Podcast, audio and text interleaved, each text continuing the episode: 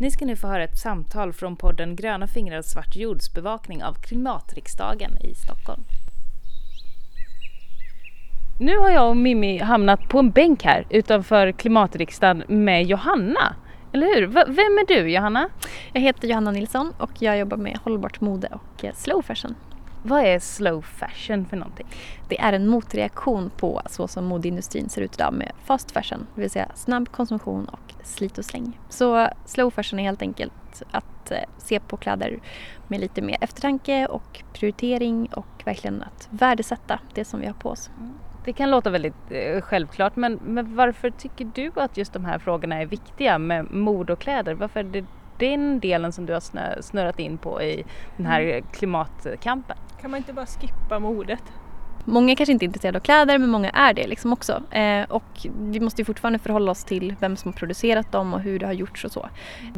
Och utifrån mitt perspektiv så är det en solidaritetsfråga. Att jag har ganska modesta krav i livet. Att jag vill inte bli sjuk på min arbetsplats. Jag vill ha en finare miljö. Jag vill kunna leva på min lön. Och då tänker jag att en textilarbetare tänker på exakt samma sätt. Och jag kan inte då rättfärdiga att köpa en billig tröja när jag vet att det verkliga priset betalas av någon annan.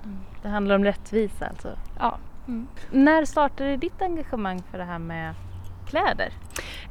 Jag har min grund i Röda Korsets ungdomsförbund och rättvis handelsrörelsen om man ska säga. Hållbar utveckling, och det började jag med efter gymnasiet ungefär. Så att, snart halva mitt liv liksom, har jag hållit på med det här. Mm. Och idag så jobbar jag som föreläsare, författare. Jag har skrivit en bok som heter Slow Fashion. Jag bloggar på min blogg då som heter slowfashion.nu. Ja, den måste vi länka till. Slowfashion.nu måste vi lägga till i vår lilla lista över saker man måste kolla in. Och så har jag, jag har haft butik och jag har ett smyckesmärke och så där. Tycker jag att det här med mode är så fruktansvärt kul. Men att hållbarhet är den enda vägen att gå. Och, så att det upptar väldigt mycket av min vakna tid helt enkelt. Ja, vad roligt och spännande med engagerade människor. Vad är den värsta boven? Är det själva produktionen eller är det arbetsförhållandena? Eller är det, vad är det för någonting som är det svåra i klädindustrin? Vad jobbigt behöver jag en topplista på skit. Eller är det allt är om man ska vara så här riktigt krass, vi köper så förbaskat mycket grejer. Och det är hela på något sätt grundproblematiken. Det spelar ingen roll om vi bara skulle köpa ekologisk bomull eller om man på något sätt skulle lösa det här med produktionsvillkoren. Alltså de företag som ändå verkar inom det här systemet och de har sina hållbara val eller conscious collection eller vad det nu kan, sustainable choice eller vad de nu kallar det. Så grundproblematiken är fortfarande att de ska sälja extremt mycket saker och att vi ska köpa saker som vi faktiskt inte behöver. Och vad gör man med alla de här grejerna? Det är second hand, branschen kan inte ta emot allting. Det finns inget återvinningssystem än rent tekniskt som fungerar. Och man ska frakta grejer över hela jorden. Det blir också en klimatpåverkan. Så grundproblematiken är ju just det där att vi köper så fruktansvärt mycket saker. Kläder är för billigt helt enkelt. Om man ska vara riktigt krass för oss i Sverige. Vi skulle behöva tänka till lite mer inför våra köp. Hur bemöter du de här argumenten om att hållbara kläder är för dyrt? Att man kan inte köpa underkläder för 150 kronor styck eller en t-shirt för 1700 eller ett par jeans för 1700 eller 2500. Har du några bra argument där? Ja, men för det första då så kan man ju tänka så att väldigt billiga plagg betyder bara att det verkliga priset betalas av någon annan, medan en schysst producerat plagg så är kanske lite mer korrekt prissatt eller vad man ska säga. Sen är det klart att alla har inte råd med det, men det finns ju så många andra sätt att ha en hållbar garderob. Second hand, klädbyten. Har man verkligen inte pengar så kan man ju köpa ett oschysst plagg eller vad man ska säga, men verkligen använda det. Det som är lite mycket problemet i det här är att många kan också fastna i det där att man tänker sig jag kan inte betala 400 spänn för en t-shirt. Men man har inga problem att köpa 5-80 kronors tröjor som man har lika länge som en enda t-shirt. Och då har man inte tänkt riktigt. Utan det är som att man också kanske använder det argumentet lite slentrian emellanåt också. Ja, jag tänker det med. Jag är helt enig med dig. Inte så. Men jag tänker också att sist när jag skulle köpa skor till exempel så började jag tänka lite på det här. För att då ville jag ha ett par bra par skor och de kostade ändå ett par tusenlappar. Och då tänkte jag att det är ganska få förunnat Att ändå kunna lägga ett par tusen vid ett tillfälle just när jag behöver ha skorna. Hade man varit smart så hade man kanske sparat i förväg och sett att de skorna jag har nu börjar bli slitna.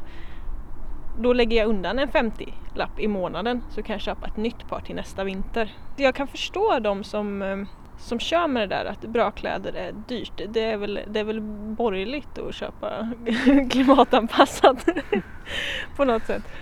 Men det beror ju på lite, alltså, absolut, och jag håller helt med och man måste ta med den aspekten också. Men som sagt, second hand finns ju också. Alltså det finns ju ändå väldigt många sätt där man kan konsumera. Alltså, eller bara att så här, laga sina saker och se till att de håller mycket längre. Det i sig är ju otroligt billigt och perfekt. Jag kan nästan tänka ibland att jag tror nästan att den sämsta konsumenten är den som har mest pengar också. Man kan vända på det. Det vill säga att just det här att man inte tänker sig för att plånboken inte stoppar den. Så man kan också vända på det lite grann. Men sen tror jag också att man kan också ta med sig lite grann. Det här är inte att skuldbelägga om man har lite pengar. Men de som då menar att det bara är dyrt liksom, och inte kanske egentligen man kan prioritera om man verkligen skulle vilja eller så. Men man kan också se det som en solidaritetsfråga. Alltså i form av, är det en mänsklig rättighet att för mig köpa billiga plagg? Vilket klassperspektiv ska man ha? Är det liksom klass här eller är det globalt man ska titta också? Att ifrågasätta sitt eget tänkande och vilka normer och strukturer som har format det tänkandet. Ja. Jätteklokt. Jag funderar på, nu för den som efter det här samtalet känner att nej, jag måste faktiskt göra någonting. Så här kan inte jag konsumera eller använda mina kläder. Vad har du för tips till den personen som vill göra någonting och förändra hur den konsumerar just kläder? Att börja någonstans och väldigt enkelt att i butik eller när man ska köpa någonting fundera på varför.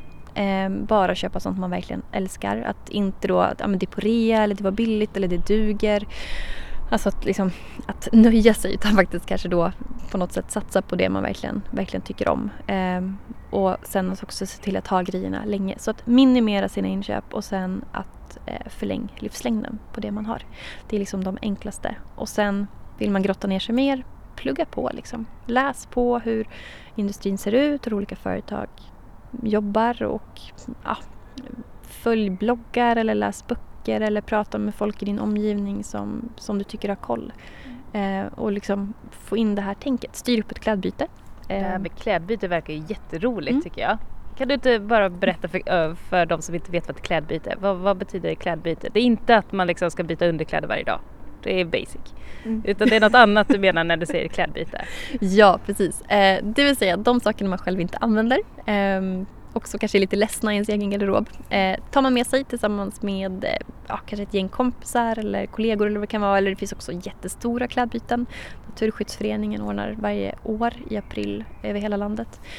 Och så tar man med sig dem och sen så dukar man upp det här som mer eller mindre en butik eller vad man ska säga. Och sen så får man plocka på sig det man vill ha istället.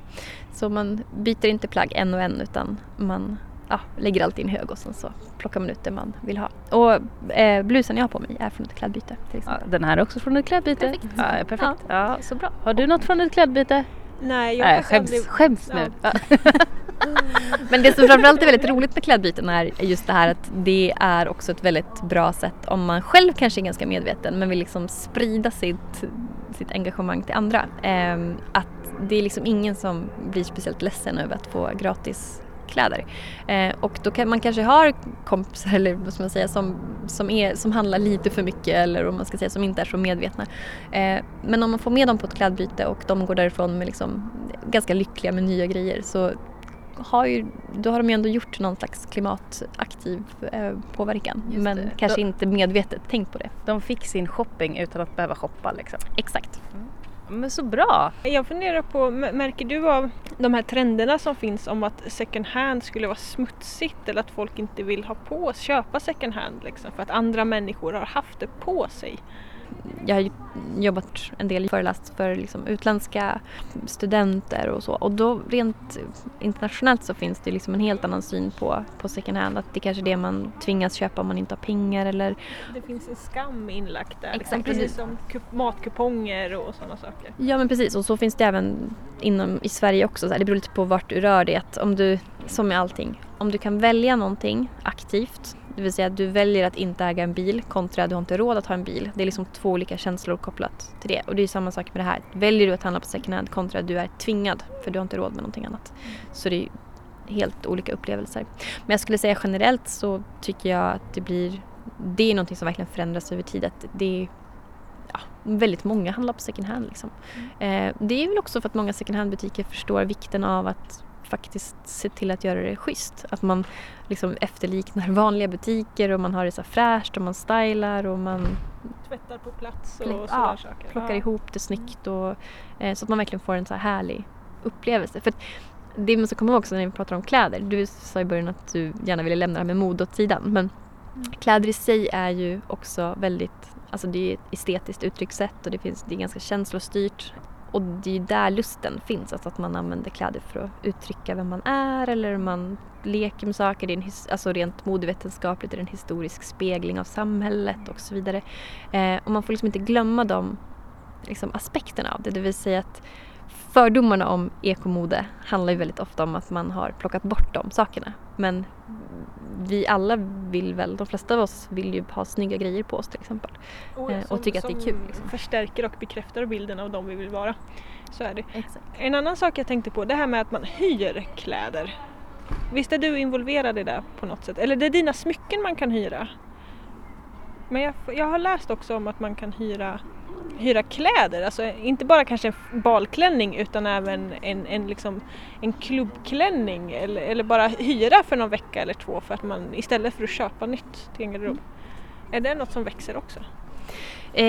Ja men såklart, det finns ju, tjänstesektorn är ju liksom, man pratar trend inom det här så pratar man ganska mycket om att man kommer gå från produkt till tjänst, alltså inom industrin att om många företag ska ställa om från alltså bli mer hållbara så kanske det handlar om att sälja, om man förra sålt 6 par jeans så kanske det handlar om att sälja samma par jeans 6 gånger.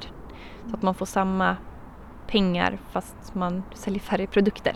Det är ju också ett sätt att tänka kring hållbarhet liksom. Och då kopplar man ofta tjänst till det. Det kan vara lagringsservice eller uthyrning eller vad det nu kan vara. Det som är lite problemet med det här tror jag, för det finns väldigt många initiativ kring just tjänster och uthyrning och så, men det har liksom aldrig riktigt tagit fart än så länge. Det är fortfarande ganska mycket i sin linda och det har inte liksom sipprat ner till gemene man. Jag tror att det finns 2 problem kopplat till det här. Och det är det första att vi är per definition väldigt vana att äga saker. Att ägandet definierar oss. Det är lite så stenålderssamling. Liksom, att det vi äger säger vem vi är. Och äger vi ingenting, vem är vi då? Så det är liksom ett beteende som ligger väldigt långt bort från oss själva. Även om vi har ett klädbyte eller second hand så är det grejer vi äger efteråt. Och därför har de grejerna tror jag slagit mycket mer. Men den andra saken är också det att vi pratar om att kläder är för billigt. Tjänster däremot är ju rätt prissatt. Det vill säga att laga någonting eller gå till skomakaren eller att hyra någonting. Det tycker vi är ganska dyrt. Mm, och det är rätt prissatt för att det är en tjänst som sker här lokalt eller nationellt i vårt land. Exakt, och då som sagt det där med att man tycker att hållbara kläder är dyra, de är rätt prissatta också. Att hyra någonting kanske kostar 200 spänn för en vecka. Man bara, men jag kan ju köpa det här nytt för 140 spänn typ. Men det är bara det att 140 kronor är helt jävla orimligt. Men det är det vi glömmer bort, utan istället hakar vi upp oss på att de här 200 är helt sjuka liksom. Det måste ske en omvärdering, att vi måste förstå vikten och värdera upp tjänsterna också. Jag funderar lite på det här med, det kommer ju väldigt mycket nya material och så. Är det något som du tror är framtiden att så här, nej men nu gör vi något så här väldigt high-tech avancerat material som liksom ska ersätta bomull? Eller tror du att vi ska jobba mer med de naturmaterial som vi har? Jag tror jättemycket på det och det är väl superbra med alla möjliga typer av liksom, att man måste samverka och kraftsamla och köra mycket olika lösningar. Men bomull i sig, ekologisk bomull eller gott certifierade där man också har koll på liksom, arbetsvillkoren och så är all ära. Men bomull oavsett om den är eko eller inte är ju problematisk med tanke på vattenanvändning och bara det här att använda jordbruksmark till kläder när vi är så många på jorden att vi måste odla mat. Det är också så här helt orimligt liksom.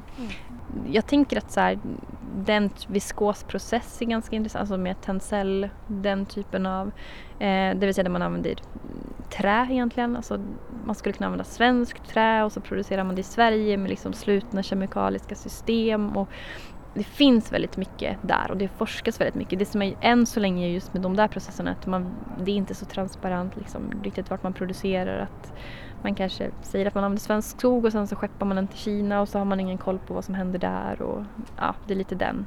Men det finns jättemycket potential.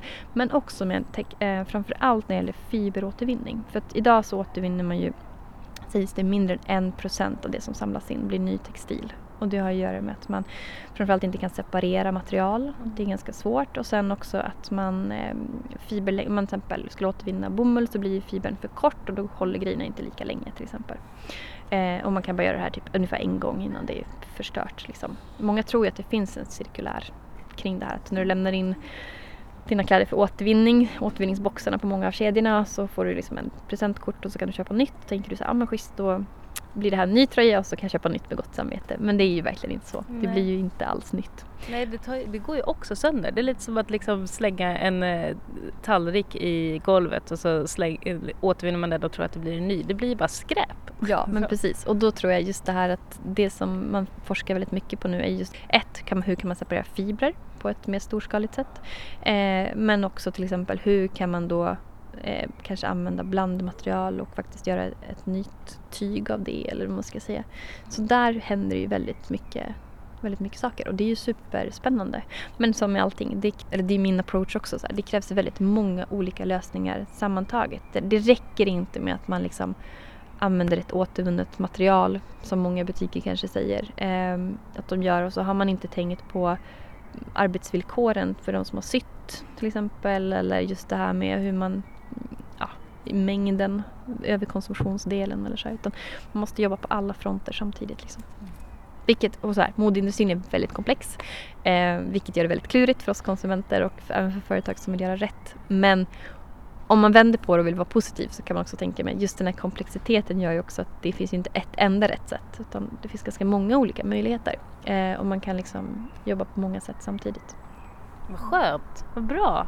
Jag som känner mig lite vilsen, vad ska jag titta efter för material om jag nu måste köpa nytt? Vad är det bästa materialet att köpa? Finns det ett svar? Kan man säga så? Hampa är bäst. Eller den här viskosgrejen är bäst. Eller det är ju, material är ju klurigt och det kräver ju ett långt svar. Det hade ju varit så lätt att bara säga en enda. Men alla material har någon slags problematik kopplad till sig. Så jag skulle säga utgå lite själviskt ifrån så här, vilka material tycker du är skönast att ha på dig? Vilka grejer använder du allra längst till exempel? Fundera liksom på vad. Men jag skulle säga så här, polyester, skippa det. Även återvunnen polyester är ju den här mikroplastproblematiken kopplad till liksom. Men jag menar, ja, alltså finns material som förtjänar en revival, och det är ju till exempel linne och hampa är ju riktigt schyssta.